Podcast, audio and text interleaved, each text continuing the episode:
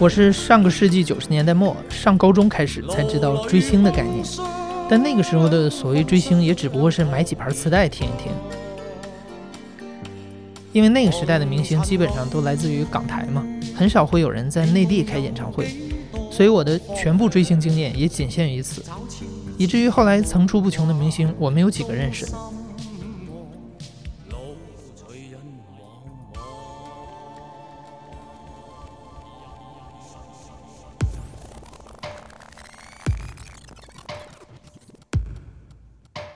但是对于鹿晗，无论是这个名字还是他的脸。我真是躲也躲不过。鹿晗一九九零年出生于北京，后来在韩国留学的时候被星探挖掘，成为了韩国男子组合 EXO 的成员。后来回国之后，一度成为了中国最红的明星。他的单条微博下面曾经有一千三百多万条粉丝留言，还被吉尼斯世界纪录收录了。鹿晗的粉丝们自称“芦苇”。我特别想了解，作为他的粉丝是怎么追星，又是怎么想的，所以我请到了一位芦苇，她是一位正在读大四的女孩，马上就要毕业了。因为我是高中时候先开始喜欢 XO 的，是因为他们上了一期《快乐大本营》一二年，然后才开始认识他们，喜欢他们的。鹿晗真的是就是。我第一眼见到他，就是在电视上见到他，就是很心动的男孩子。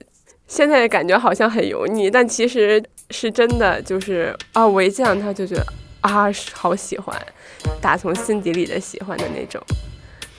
他还穿了个牛仔衣，然后他那会儿还就是自我介绍嘛，说我是鹿晗，怎么怎么着。然后他那个眼神，感觉眼神很清澈吧。他那会儿还不像现在一样。眼神很坚定是怎么样的？就那会儿眼神还是就是那种特别清澈、特别害羞、特别羞涩，就是刚出道艺人的那种感觉，完全就是打动了我，然后就开始喜欢他，然后喜欢 XO，喜欢整个。因为我高中的时候他还没有回国嘛，基本上就是买一些专辑呀，因为韩国卖那种专辑里面会赠小卡嘛。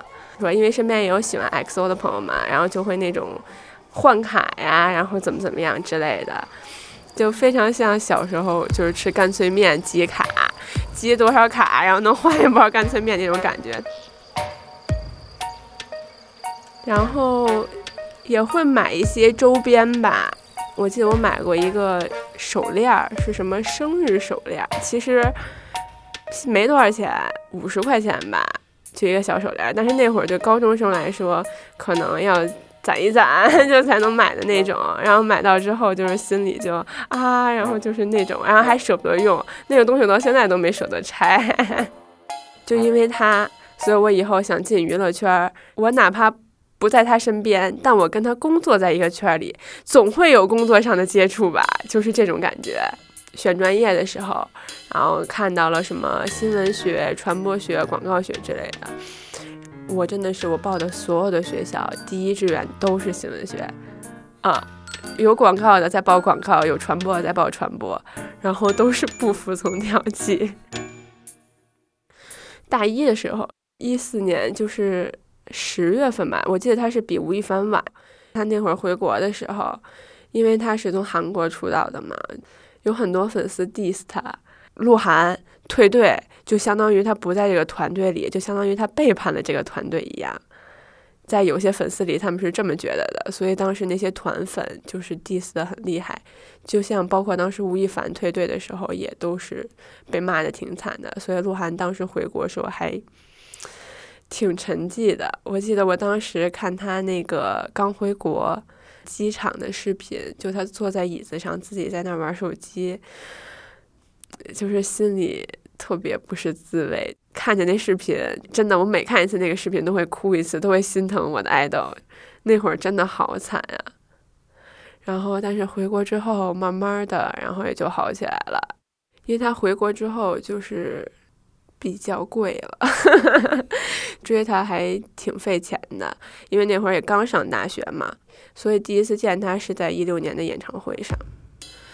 就是感觉啊，真的我喜欢了这么多年的人，第一次见到他的时候，而且还是很有意义的时候，那是他第一场个人演唱会，是在北京，也是在北京开的，是三月二十六号吧，我记得，就那天，当时还发了一个朋友圈，叫“四年一梦”，就是他终于实现了自己的愿望，成为了一个真正的歌手，站在舞台上为粉丝们歌唱。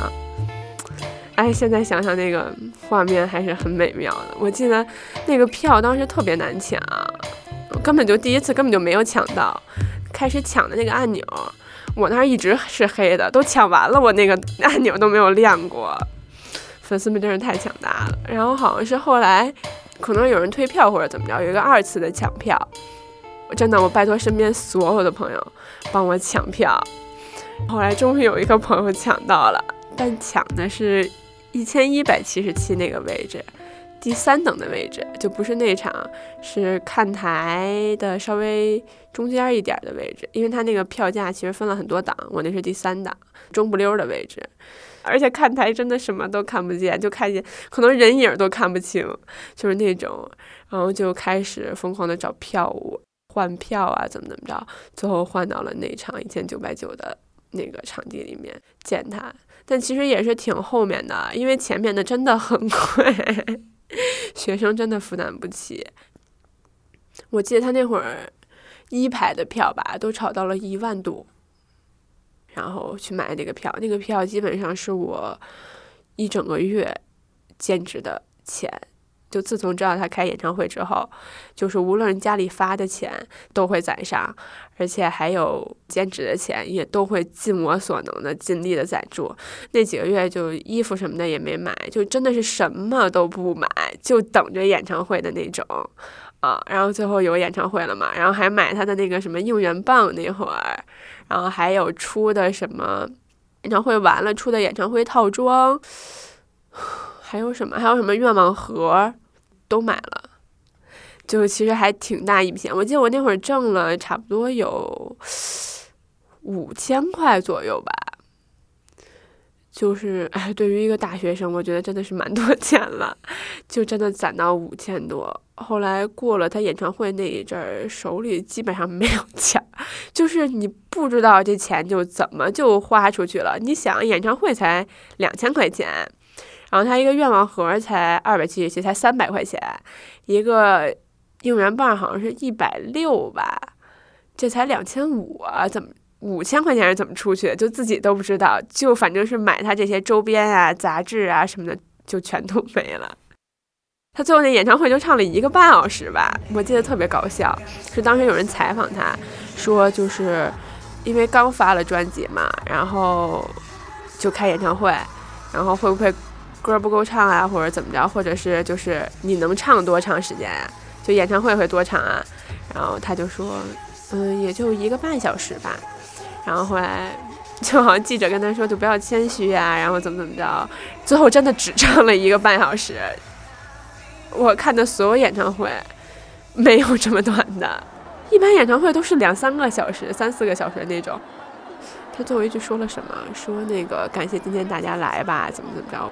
当时我和我的朋友，因为我和我朋友两个人去的嘛，我们很懵，我们以为只是他下去换衣服了，就是逗我们一下，因为当时才九点多。后来就是粉丝们开始喊 uncle uncle，就是在回场唱一首，但是就里面没有回声了，我们就一直坐在场内，最后坐到最后，哦，好像真的没有 uncle，就是这样。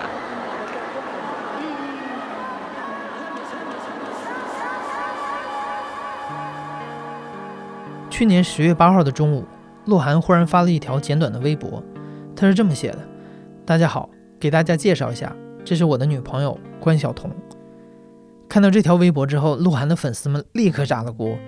半个小时之后，微博都瘫痪了。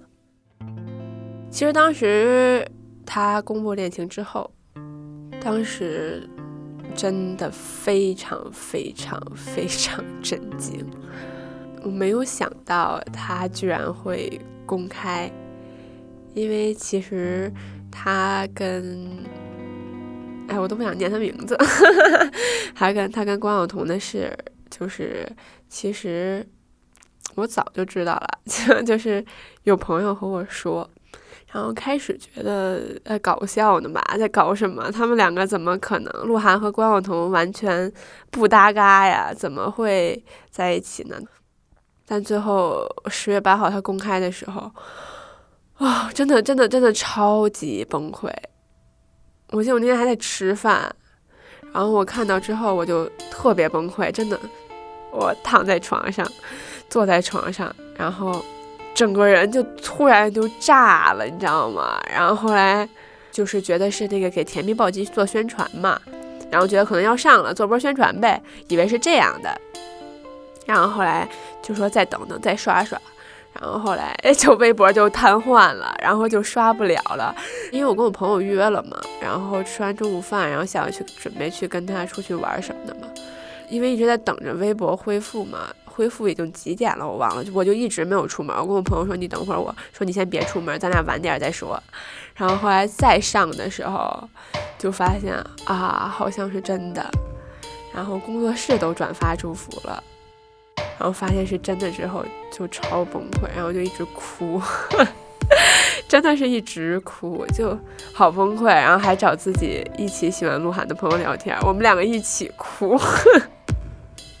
因为我不是特别喜欢就是这种性格的女艺人，就是比较飒的，就感觉关晓彤有一点太就是太北京大姑大妞的那种感觉了，就是。有一点太飒了。我希望鹿晗找的是那种比较温柔一些的、可爱一些的那种小姑娘。当时也没有想着脱粉，真的是真的，就是觉得，呃，就谈个恋爱呗，谈恋爱总会分手的，对吧？就我继续选我的哥哥，就他们两个只要不捆绑啊，或者怎么着的，呃，我都能接受。我继续追我的鹿晗，但其实最后。脱饭就是觉得鹿晗这个状态，因为后来说他接《甜蜜暴击》是自降片酬接的嘛，就是因为关晓彤，所以才接了那部剧。那部剧班底，说实话挺一言难尽的，就是觉得鹿晗。为了追一个女孩儿，对自己的职业、演艺事业，就是好像并没有那么重视，就是为了追一个女孩儿，然后接了一部挺那什么的剧，就是觉得他好像跳脱出了我当时对他的认知。因为一直以来对他的认知都是很努力、很努力的一个艺人，就是为了唱歌，为了演戏，就是很认真的一个小男孩。我们以为是这样的，但其实好像并不是。十月八号那天，我真的夜里夜里都没睡着觉，一直在想这个事情。后一天，他是九号吧？九号还是十号？因为当时不是爆出来他什么夜里带着关晓彤打游戏什么的嘛，然后可能是他觉得，或者是他团队觉得就是影响啊或者什么的不太好，然后他就就让他转发了一个三年前发的，呃，四年前几年前，就他刚回国的时候发的“我回来了”的那条微博。然后配了一张他拍上海堡垒的图，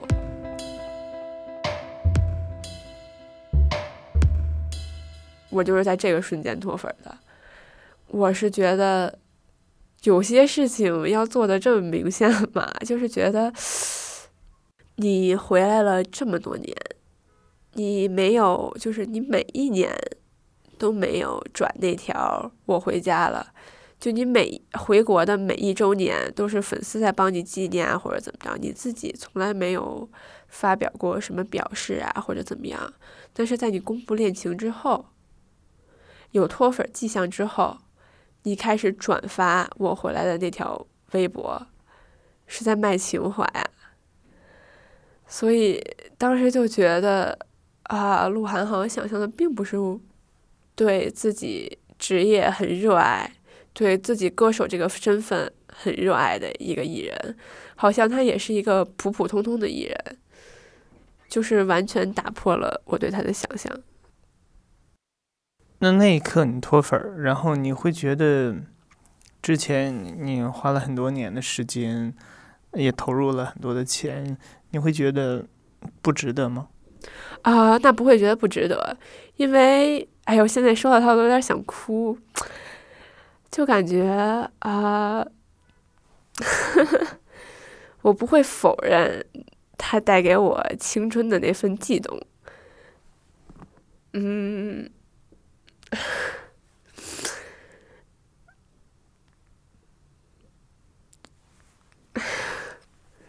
就是还挺挺美好的，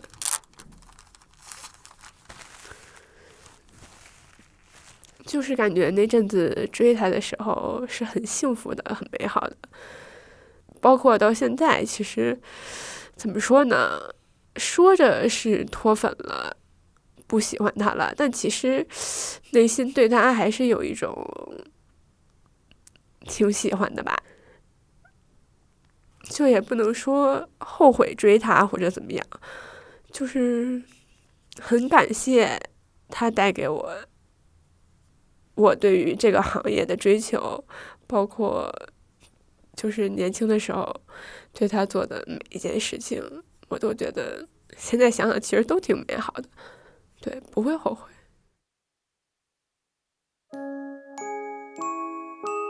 因为我喜欢他，当时已经喜欢五年了嘛，就已经是怎么说呢，就是一种很淡淡的喜欢了。我觉得是那种非常理智的喜欢了。如果再开演唱会，我一定去；你如果再出专辑，我一定买；你如果出什么杂志，拍了什么杂志，我也一定会买。但我不会为了你。再去做一些像之前蹲在发布会门口看不到你的人，只能见到你的车那种情况了。就是觉得，啊，我喜欢的人长大了，很厉害，就是满满的欣慰吧，算是。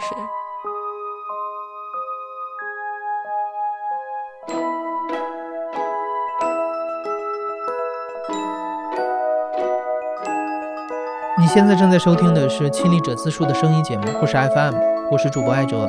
本期节目由我制作，声音设计杨帆，实习生杜晚松。你在追星的时候有没有干过什么疯狂的事儿？欢迎在留言里跟我们说一说。感谢你的收听，咱们下期再见。